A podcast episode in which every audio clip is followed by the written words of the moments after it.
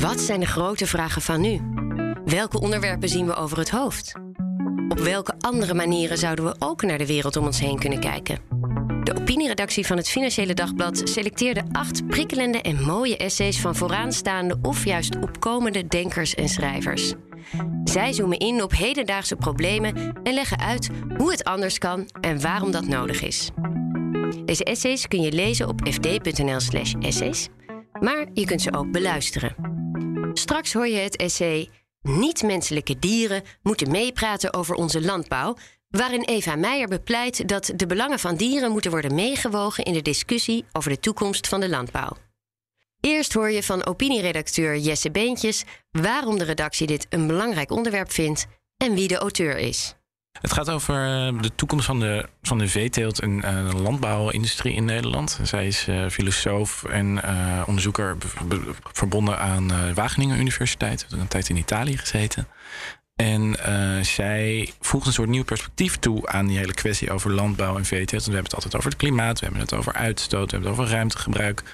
En zij gaat heel erg in op het perspectief van het dier en de, de ethiek van het dier. En wat, nou, zij gaat daar heel ver in. Zij zegt we moeten echt met dieren praten. Want uit allerlei wetenschappelijke onderzoeken blijkt inmiddels wel dat, dat dieren, en zeker de dieren die we in de veeteelt houden, die hebben emoties, die communiceren met elkaar. En dat, nou, dat zou je dus ook als, als mens of menselijk dier, zo noemt zij dat, kan je dat ook doen. En dat leek ons voor de FD-lezer wel eens een, uh, een boeiend perspectief om uh, nou, ook eens naar te kijken. Niet-menselijke dieren moeten meepraten over onze landbouw. Door Eva Meijer. De mensen zijn druk in gesprek over de toekomst van de landbouw. Er staat veel op het spel, zoals het behoud van biodiversiteit, rechtvaardigheid voor de boeren, betaalbare woningen en een leefbare planeet voor toekomstige generaties. Maar niet alleen de mensen hebben iets te verliezen, de te nemen besluiten raken ook andere dieren. Het is een belangrijk democratisch principe dat in politieke besluiten ieders belangen worden meegeteld en vertegenwoordigd. Mensen zijn niet de enige met belangen. Ook andere dieren hebben levens die beter of slechter kunnen gaan. Ze zijn een ik die een eigen leven beleeft. Hun belangen moeten in besluiten over de toekomst ook worden meegeteld. Er is echter nog iets aan de hand. Als burger volg je niet alleen politieke beslissingen die anderen nemen, Zelf mee kunnen praten is een fundamenteel democratisch recht. Wetenschappelijk onderzoek laat zien dat veel niet-menselijke dieren complexere innerlijke levens hebben dan veel mensen lang dachten. Ze voelen en denken, hebben talen en culturen. Op democratische gronden moet hun stem daarom politiek serieus genomen worden. In Nederland betekent dit bijvoorbeeld dat dieren ook mee zouden moeten kunnen praten over de toekomst van de landbouw. Om te weten hoe, moeten we eerst kijken naar dat onderzoek. Er ligt momenteel een groot gat tussen inzichten over dieren in vakgebieden als biologie en etologie en de manier waarop we ze in onze samenleving en politiek behandelen. Wereldwijd verschijnen steeds meer studies naar cognitie, emotie, taal en cultuur van de dieren. Die laten zien dat er geen strikte lijn te trekken is tussen mensen enerzijds en alle andere dieren anderzijds.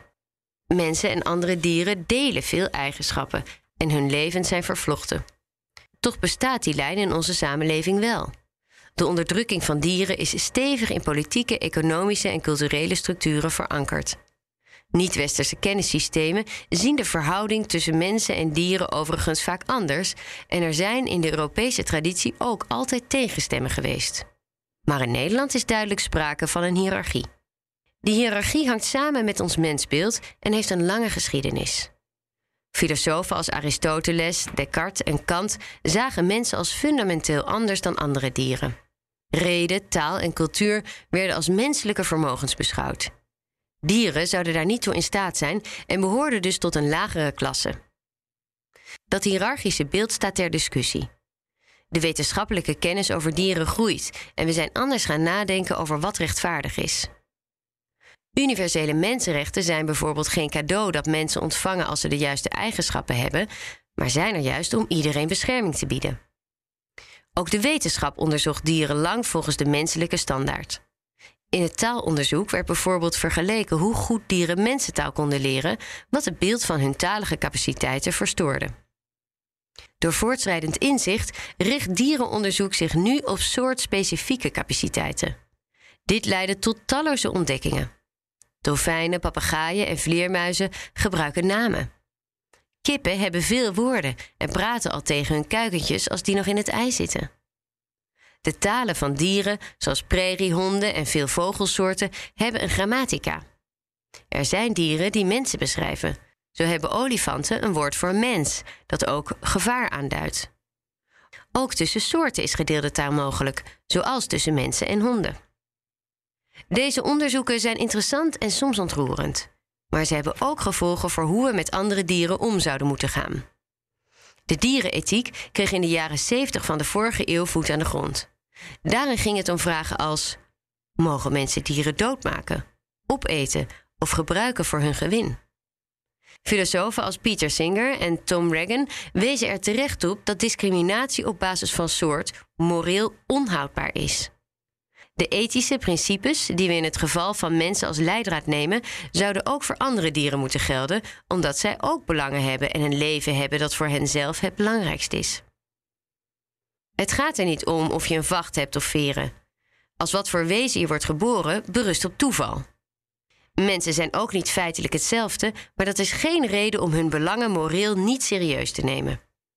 Morele of politieke gelijkheid is een afspraak of een ideaal, geen natuurlijke waarheid. Gelijk betekent niet hetzelfde. Het gaat erom dat dezelfde belangen gelijk worden gewogen. De belangen van dieren serieus nemen zou verstrekkende consequenties hebben voor onze samenleving.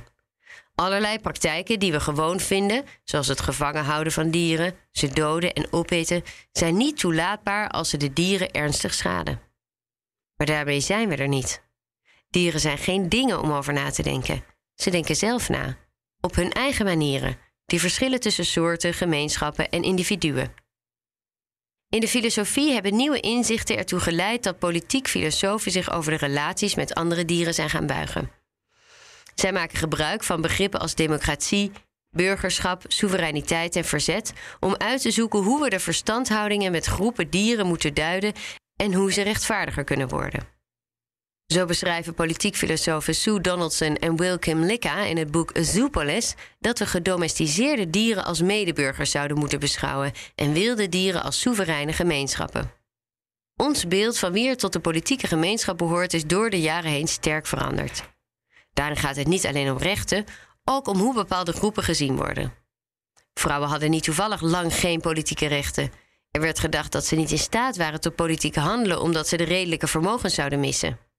Afspraken over samenleven zijn altijd kunstmatig en in elke tijd moeten we herzien wat rechtvaardig is. Daarbij kan iedereen een andere houding aan leren. Zo zijn veel mensen al veganist en kiezen dus om niet gewelddadig met andere dieren om te gaan.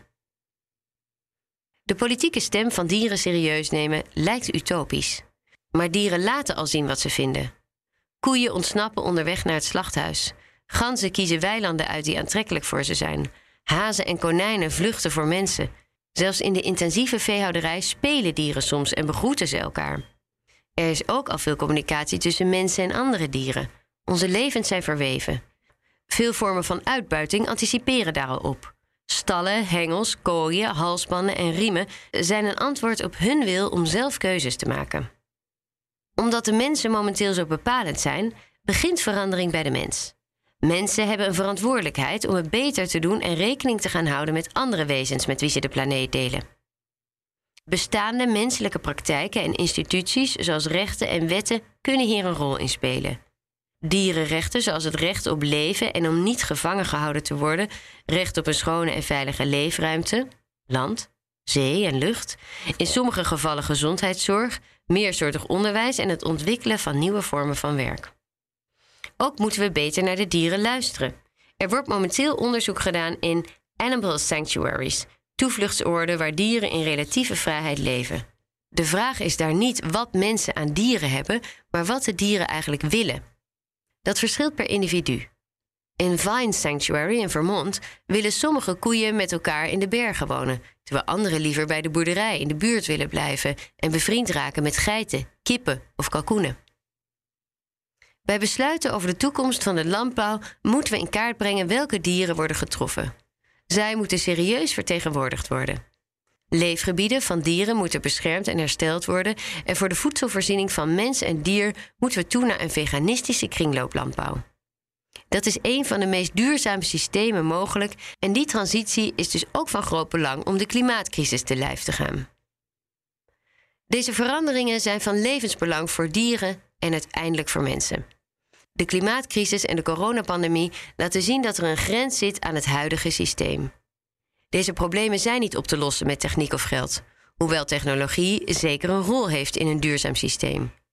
Maar het belangrijkste is dat mensen een nieuwe houding aanleren. Dat is onlosmakelijk verbonden met beter luisteren naar de andere dieren. Dit was het essay van Eva Meijer. Wil je meer essays lezen of beluisteren die de opinieredactie van het FD selecteerde? Kijk dan op fd.nl/essays.